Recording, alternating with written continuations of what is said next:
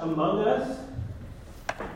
And if you believe in his message, if you believe in what he did on the cross for you, he saves you. That that salvation is a big change. It's a big difference. It's a new creation. Believing on him, calling out on his name is not just um, an association change. It's not just a Sunday morning schedule change. It's a, it's a true internal, heart level, spiritual change. Something totally new has begun. God has declared, and we saw this in the first part of Philippians, Philippians 1, that, that He will now begin a work that He'll bring all the way to completion. That though your outer self is wasting away, your inner self is being renewed day by day, a process. An amazing, miraculous, God induced process has begun. The Bible talks about the kingdom of God being like a seed. You think of a seed, and it can be very, very tiny. I watched a YouTube thing about this guy who just bought fruit at the market and then took it home and planted the seeds. And he had all these incredible dragon fruit plants and stuff coming up. And the seeds from a lot of those different fruit trees are just minuscule. But you hold that seed and you see in it unlimited potential. The tiny thing can grow up. The dragon fruit plant in particular has this weird sort of cactus look to it, and it gets bigger and bigger, and you build this frame for it to kind of grow up. And it produces these fruit, which then have hundreds and hundreds of more seeds, all from that tiny little black, looked like a sesame seed. The kingdom of God that is in you, that is taking the same process and bringing it to bear in your life. That God begins, and it seems so small, it seems so um, almost maybe unnoticeable, but it is growing, it is changing, it is taking over, and it is creating in you life, not just for you, but for all the world. The, the idea of the seed in the kingdom of God is that it becomes this plant and that all these animals can come and to, to eat from it, live under it. The, the picture of Israel, as Israel was supposed to be, the picture of Nebuchadnezzar, as he kind of was, but it's this idea that this tree becomes this massive growth. From it comes life, fruit, shelter. You're supposed to be this, this thing that reflects Jesus Christ out into the world, that he becomes not merely your Savior, but also your Lord. And let the, the terrifying truth of this next sentence hit home. He becomes your example. Take a moment to compare your life to this point with what you know about Jesus' life. Of course, right? Like it's not even close. Of course. But it's worth doing. Take a moment to compare your life, the impact of your life to this point. Compare it to what you know. I don't know what you know. Just take whatever it is you know. What you know about the life of Jesus Christ. your example. He is the light of the world, like a blazing sun that never sets. His, his imprint has been left on the world. And we are called by God, commanded by God to bring that same presence, that same existence, that same love to everyone in the world. What he, he calls us to, and, and, the kind of grounding verse for us as we study the back half of Philippians is Philippians 2, 14 through 16, he says, Do all things without grumbling or disputing. Well, okay. We've all lost. All right, well, let's get back up and keep walking. But you that you may be blameless and innocent, children of God without blemish in the midst of a crooked and twisted generation, among whom you shine as lights to the world. Series we're calling Shine Brightly because that's the, the idea you shine as lights in the world, holding fast to the word of life, so that in the day of Christ I might be proud that I did not run or labor in vain. Amen? But that picture is a pretty big picture. It's a heavy expectation set. You show up on day one and they give you that as what they expect from you. Oh man, you're going be crushed. God is calling for everything you got. It's like war. You go into the military and you go into a war zone. And yes, there's still like war crimes and morality or whatever, but they require of you everything. Obviously, all of your time, obviously, all of your attention, but even all of your bone and all of your flesh. It's on the table. And he has given us a picture of, of Christianity in the same vein, that it's all now his. So again, let me ask you, is your life matching up to that expectation that you would shine as lights in the world? Are you shining brightly? Are you working hard? Maybe there's a moment where your pride sort of swells up and you try to defend yourself. Okay, let that pass away. And ask yourself honestly, between you and the Lord, are you really giving this your best? Are you really working hard? Are you really shining brightly? And let me ask an even more damning question Do you even care? Uh, do you even want to shine brightly? When's the last time that somebody had to pat you on the back and buy you a hamburger to cheer you up because of how down you were about your ineffectiveness for the kingdom? Has there ever been a time when you look at your life and at what you hope will happen for God and His kingdom and you just cry like Jesus wept over Jerusalem? Because this is calling us not merely to work, but also to will, to want to change the world, to want to shine brightly. Oh man, hey, I'm I'm preaching to me. This is not like me trying to condemn. But I need us to see the grand aspect of God's command for our lives. So that you can feel just for a moment the weight of what it is to be a Christian. Because if you'll actually take upon yourself in a moment of humility the full weight of it and realize that it'll crush you, then you're ready to hear the foundation for this, this grand command that we have. Because 14 through 16 is talking about shining brightly, but we have 12 and 13 before that. I need you to need these verses. So let's read it together. Philippians 2 12 and 13 says, Therefore, my beloved, as you have always obeyed, so now, not only as in my presence, but much more in my absence, work out your salvation with fear and trembling. For it is God who works in you, both to will and to work for his good pleasure. You confused? It's kind of a letdown. I, build up like the entirety of what we're called to in Christianity, and I tell you that these two verses are going to give you the ability to actually like walk it out, and then you read something like this, and you just say, "What now?" Because he says, "Work out your own salvation with fear and trembling, for it is God who works in you, both to will and to work for His good pleasure." So what do we do? He says do, for God does. What? Now, if you're like me and you read stuff like this, you're, you're confused and you've got to try and understand it as well as you can because these words have been given to you. This is God's gift, His word to you. He intends for it to make sense, He intends for it to be useful for life and godliness. And when you run into something that can seem confusing, there's a couple of different things you should do. A, say a prayer and read it again.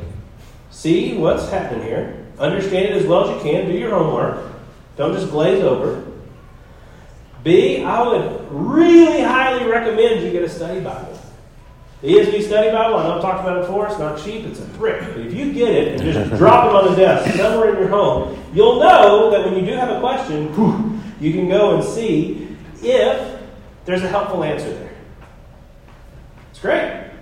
And the reason that it's great is because generally what it'll do is it'll direct you to other parts of Scripture in order to understand Scripture. And the hope is that you swim in Scripture enough that when you run into something confusing, there will be other parts of Scripture that will start to play in your mind in order to help you understand.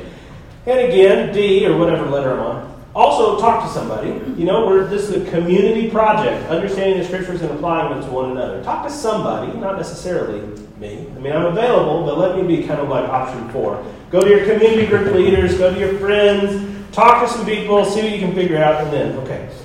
The rest of Scripture does speak to some of the difficulty we see in Philippians 2 12 and 13. Or how we go about the Christian life. Is it on me, and I'm supposed to feel a lot of anxiety and or pride?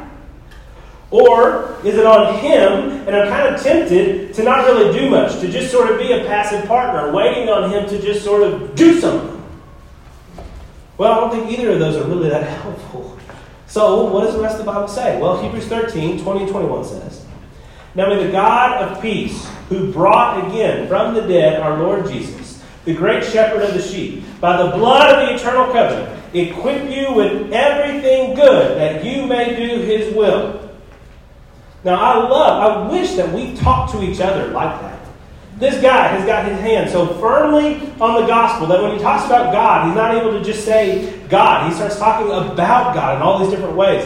The sentence actually is just saying, May God equip you with everything good that you may do his will. That's a good sentence. But this guy is so gospel focused that it's just erupting out.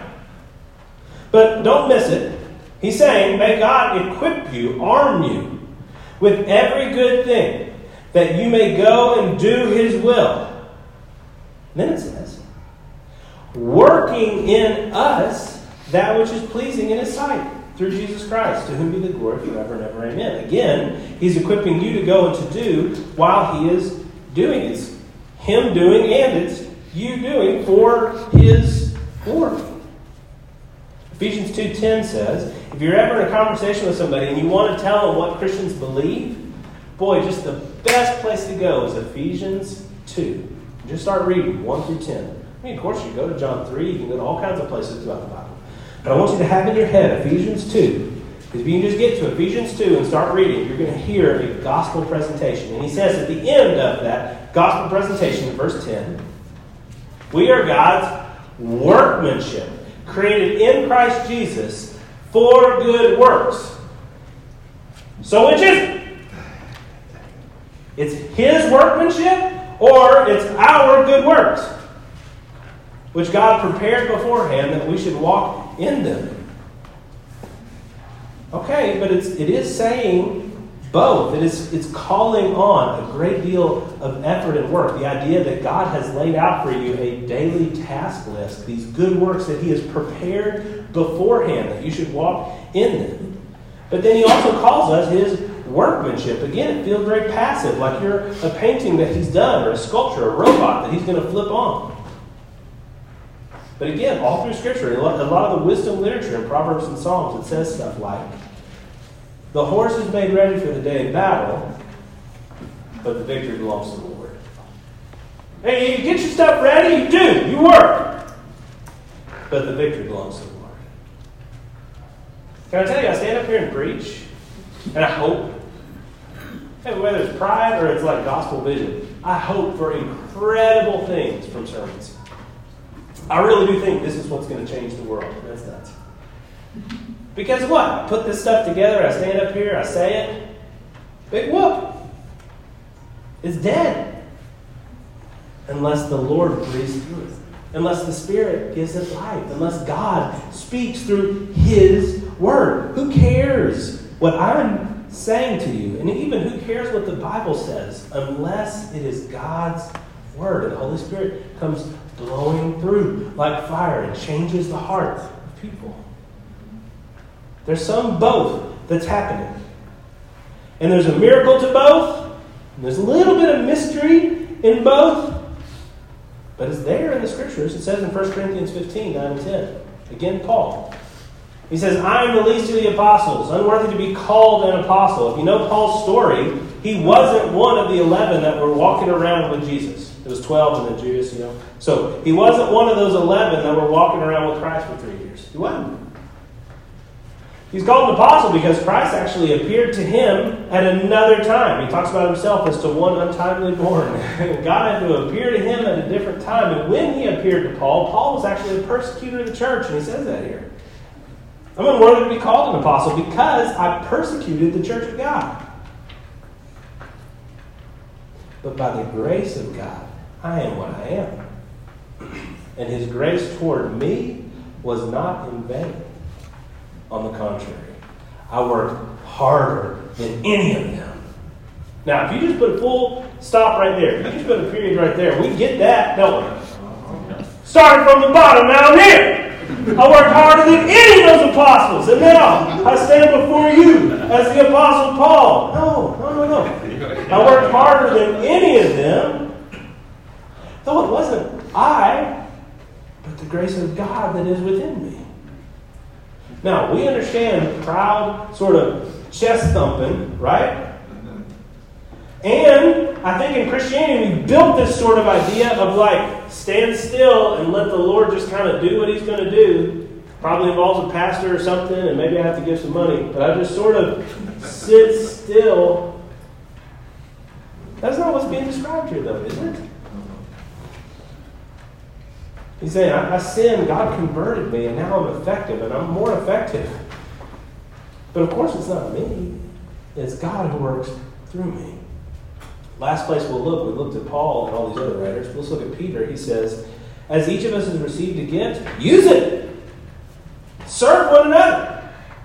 Listen, be good stewards of God's varied grace. The one who speaks, uh, as one who speaks oracles of God. Whoever serves, as one who serves by the strength that God supplies, in order that in everything God may be glorified through Jesus Christ. To him belong glory and dominion forever and ever. Amen. Speak and serve by the strength that God supplies, in order that in everything God may be glorified. So you start putting this stuff together and you start to see this picture emerge of God saving us, of God equipping us, of God calling us, and sending us, and of us desperately working passionately working. Blood, sweat, and tears. Nights and weekends working. God equipping us. He's, he's given us the strength. And He's the one that does it. So that He gets the glory. Now, you can try to just sort of resolve all this in your head and say, oh, okay, you dingus. I, I get it. It's actually this A, B, and then C. And it just sort of all fits together in your head. Well, listen, at the higher level, smarter people than you or me, smarter men, smarter women, have said that there is something in Scripture when you put God's divine sovereignty and man's real, authentic, actual human responsibility together that, that doesn't really come together in our mind. There is a little bit of mystery there. But so should there be. That's right. He's a holy God. Why do you think you can fit him in your little head? I always think this. I don't know how TV works, and they don't always.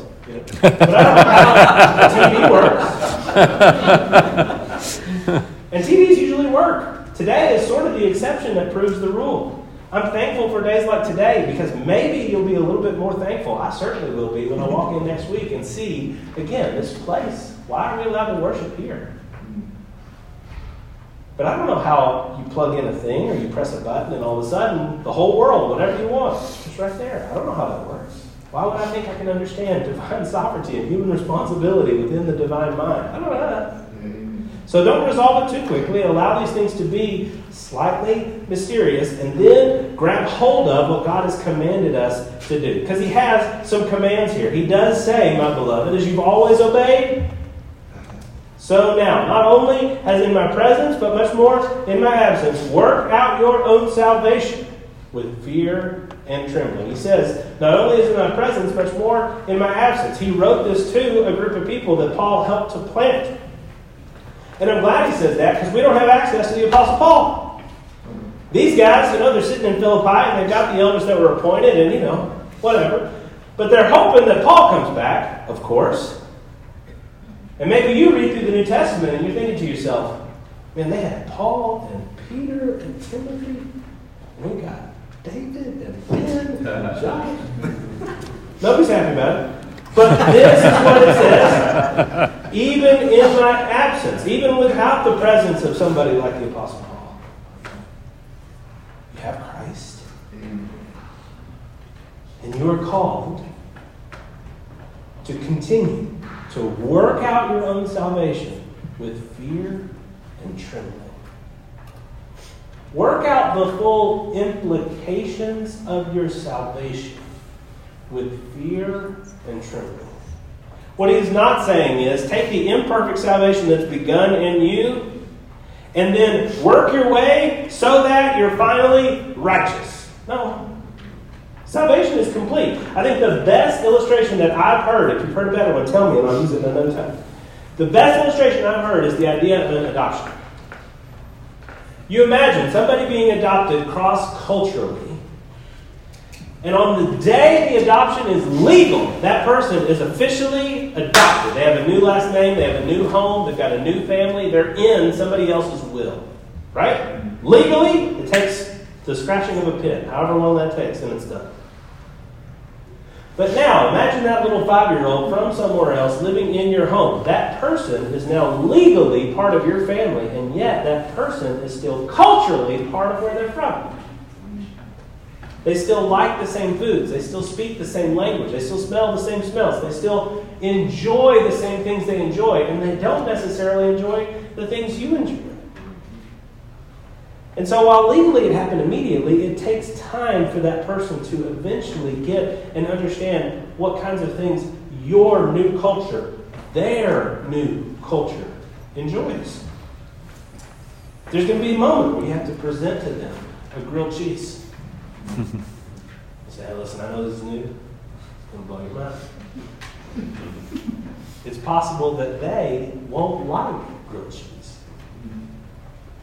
Okay, you're still going to have to keep serving to them because they're wrong. they're going to have to change and start to like. They're wrong, right?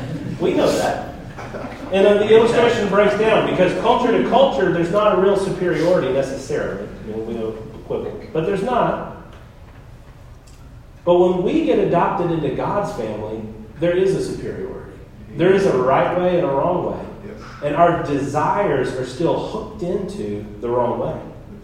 And while legally our salvation is complete in Christ the moment we believe, or even from before the foundation of the earth, it takes this constant daily work to move our hearts into alignment with the way things should be, with the way loves should be, with the way desires should be. And so we go about working out our own salvation, the implications of it, fully conquering us. That we have to take every thought captive, that we have to rearrange every love within our heart, that we have to fight against every temptation towards things that God hates and we love, weeping over the fact that we love what He hates. And that full conquering on the internal is going to be matched by a constant use of you to fully conquer the external. Christianity is not just this sort of you and God pursuit. It's you and God or God through you to everybody else. And He has called you to go. Go and speak this word, preach this gospel out to the whole world. And so there's going to be this progression there as well, working out your salvation and bringing the, the good news, shining that light brightly out into a world that needs it, becoming more than a conqueror. And you do this, all this is based, you do this on that first word there, that therefore, which reminds us of what Christ has done in the first part of Philippians 2, where he emptied himself, becoming a man. And then dies. Jesus lived a perfect life, and then he paid a sinner's penalty, dying. And then rising up. Rising up to the point that God has lifted him above every name that is named, on heaven and earth and under the earth, and said, Every name, uh, every, every knee will bow and every tongue confess that Jesus. That work that took place uh, 2,000 years before you were thought of and even was planned and, begun before the ages began, and that you are, are putting your finger onto, that God is, is planting down into you. Now we read this stuff, and I think the words fear and trembling start to kind of throw us. We have this idea that God is going to be like grilled cheese sandwiches. It's going to just be this constant delivery of things that are good. And while that's true, it doesn't always feel that way. While that's true, we do have to remember who it is we're dealing with. Fear and trembling doesn't seem to jive with being with a good father. But Isaiah 66 says it really well when he says, Thus says the Lord, Heaven is my throne, earth is my footstool. What is the house that you would build for me? And what is the place of my rest? All these things my hand has made. And so all these things came to be, declares the Lord. But this is the one to whom I will look. He who is humble and contrite in spirit and trembles at my word. Yes, we have access through Christ to stand before the Father. That's what it means to be saved. It means to be reunited with the Father. And yet, He's still a holy God. He is still somebody that is great beyond our reckoning. He's holy. We should tremble to think that we stand before that God in that holiness, the layers of separation between us and Him before Christ, in order to just keep us alive, in order that His holiness wouldn't break out and destroy the camp. If you can maintain a humility before the Father, if you can maintain a slight tremble when He speaks, then you don't have to fear anything else. That's, the way this verse works. Therefore, it hasn't matter so much more on presence. Work out your salvation in fear and trembling. And then he says in verse 13, For it is God who works in you both to will and to work for his good pleasure if I can have this view of Him as high and lifted up, then I don't have to fear these other things. I can actually work. And over time, I will begin to will His good pleasure. There's a lot of fear that comes with the outcome of what you might attempt for God. I want you to think about the last time you had the opportunity. If you're a Christian, and again, I know everybody's not, but if you're a Christian, and you have that duty to speak the gospel to people, I want you to think about the last time you were going to do evangelism. Meaning just telling people who you are and who Jesus is and why they need him. Did you feel like like you just had that? Did you feel like an overwhelming sense of confidence? The last time I did it, I felt like a child. I know all kinds of stuff. By God's grace, I've had a lot of time to sit and read all kinds of stuff. There's stuff I can say. But which one? How? With what tone? Who is this person as a stranger evangelism kind of thing? And the fear. Oh, you would have been, you would not have been proud of your pastor. But you keep doing it. Why? Because though I am ineffective, God isn't. It is God who works in you to work for his good pleasure. I don't have to fear the possible failing outcome. What is it that holds you back from achieving your purpose, for, for you achieving what God has divinely called you to? What is it that keeps you back? Is it a fear of failure? Is it a fear of the work itself? Is it a fear of the fact that you just don't want it? Well, he says that he is going to build not just through you the work, he's also going to build in you a will. I want to change my house and make it more comfortable. I want to change my kids and make them more obedient. I want to change my bank account and make it fat. And I want to change myself and make me a little bit less fat. But once you get past some of those basic selfish wants, do I want to see people come to know Christ? Am I willing to bleed to see churches planted? If I weep over my inability, my, my lack of desire, I can come to this verse. And I can trust that right now I want to want, but I trust in a God who both, He's going to build. He, he works in me both to will and to work for His good pleasure. There's a guy named John Piper, and he does a good job of kind of building out these sort of stories or histories of, of Christians and there's just an unlimited number of stories out there of missionaries. And it's great to read, it's great to look into. There's missionary biographies of all kinds of great people, and I encourage you to go find them and read. But he did this one sort of synopsis of this guy named George Mueller, but the U has the dots on it, so you're supposed to say it different. Forgive me. George Mueller, or whatever. But he says about George Mueller that the guy built five orphanages and by the time he had died, he had cared for 10,024 orphans. He did all this while preaching three times a week. And when he turned 70, when he turned 70, he fulfilled a lifelong dream by becoming a missionary for the next 17 years. So, starting at age 70, for the next 17 years, he traveled to 42 countries, preaching on an average of once a day to about 3 million people in total. If that's where we're headed, is there a part of you that's like, oh, yes, Lord? Or is there a part of you that's like, where's the exit? I'm trying to retire. I'm not trying to start something new at 70. At 70, I want to start, you know, vacationing. I don't want to start missioning. But George Mueller is so helpful because though his life makes you tired to read about, this is what he said about service of the Lord. George Mueller's own words, he said, I'm bound to state this, and I do it with pleasure. My master has been to me a kind master. I've not served a hard master, and that is what I delight to show. He's telling you from the other side of that level of effort and desire that it's good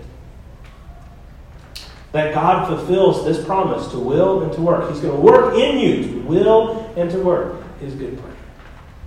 You read through Psalm 23, and in it, it's got all these incredible promises of how God's going to bless you. But don't miss the fact that He is, he is leading you to these tables filled with food in the valley of the shadow of death. That he's, he's leading you into fields to rest and by still pastures as He's leading you on paths of righteousness for His name's sake. He's bringing you to do the good works that He's called you to do. And He's the one who's doing it. I'll just confess, I don't sleep on Saturday nights. Sleep some. I don't sleep well. Seven years of Hope Church. Don't sleep well on Saturdays. Because I'm nervous about this. And it's just pride, it's confession. I don't trust that He's going to do. I already confessed to you my evangelism. Man, when it happens, and I pray that it happens more and more, I just see that, that though I'm called to it and I'm never going to stop it, I'm not gifted in it like some of my brothers are. If you look at my parenting, part of what my kids know best about my parenting is me apologizing for my parenting. It's just a regular asking for forgiveness from my children. And yet, while the fails are constant, I can humble myself to trust a God who can. Who can preach to his people, who can speak in convincing evangelism, who can raise up the next generation. And the way that kind of bring it all together says in Romans 11 36 For from him and through him and to him are all things. To him be glory forever. Amen. So, as we continue to work our way through Philippians, we're going to see examples of how our lives should start to look. But before we begin, we have to continue to place all of the weight of these expectations on the proper foundation. The foundation where God says that He will, He will work to bring about this, this will and this work in our lives. And if He's going to do that, then the best place for you to get yourself ready for that is to be in His presence, to keep your eyes on this holy one, to tremble at His word. So get into His word. Come back next week, between now and next week, try to crack open that Bible three times, five times, seven times. Spend some time with Him. You're not a prayer? Pray before meals. You pray before meals with your kids at night? Great. Pray for five minutes. Just get alone, get quiet for five minutes. Well, that hard. To spend time with the Father and begin to watch. As you, as you meet Him, and begin to watch as He works through you to bring about His good pleasure. Let's pray. Lord and Heavenly Father, as we go through this series, we are not content to understand Philippians better with our heads. You have commanded us to go and to shine brightly. We will only be content, Father, if at the end of this time, week after week, we are convicted to go and to do. The whole world needs to be totally retrod, re- regrown. It needs to die and be resurrected. It needs your gospel message. Every soul that we've ever seen, Father, needs that gospel message. Will you please, Lord, convince us about who you are and what you called us to do? Will you please, Lord, bring us close so that we begin to have your desires and begin to do your work? Pray these things in your Son's holy name. Amen.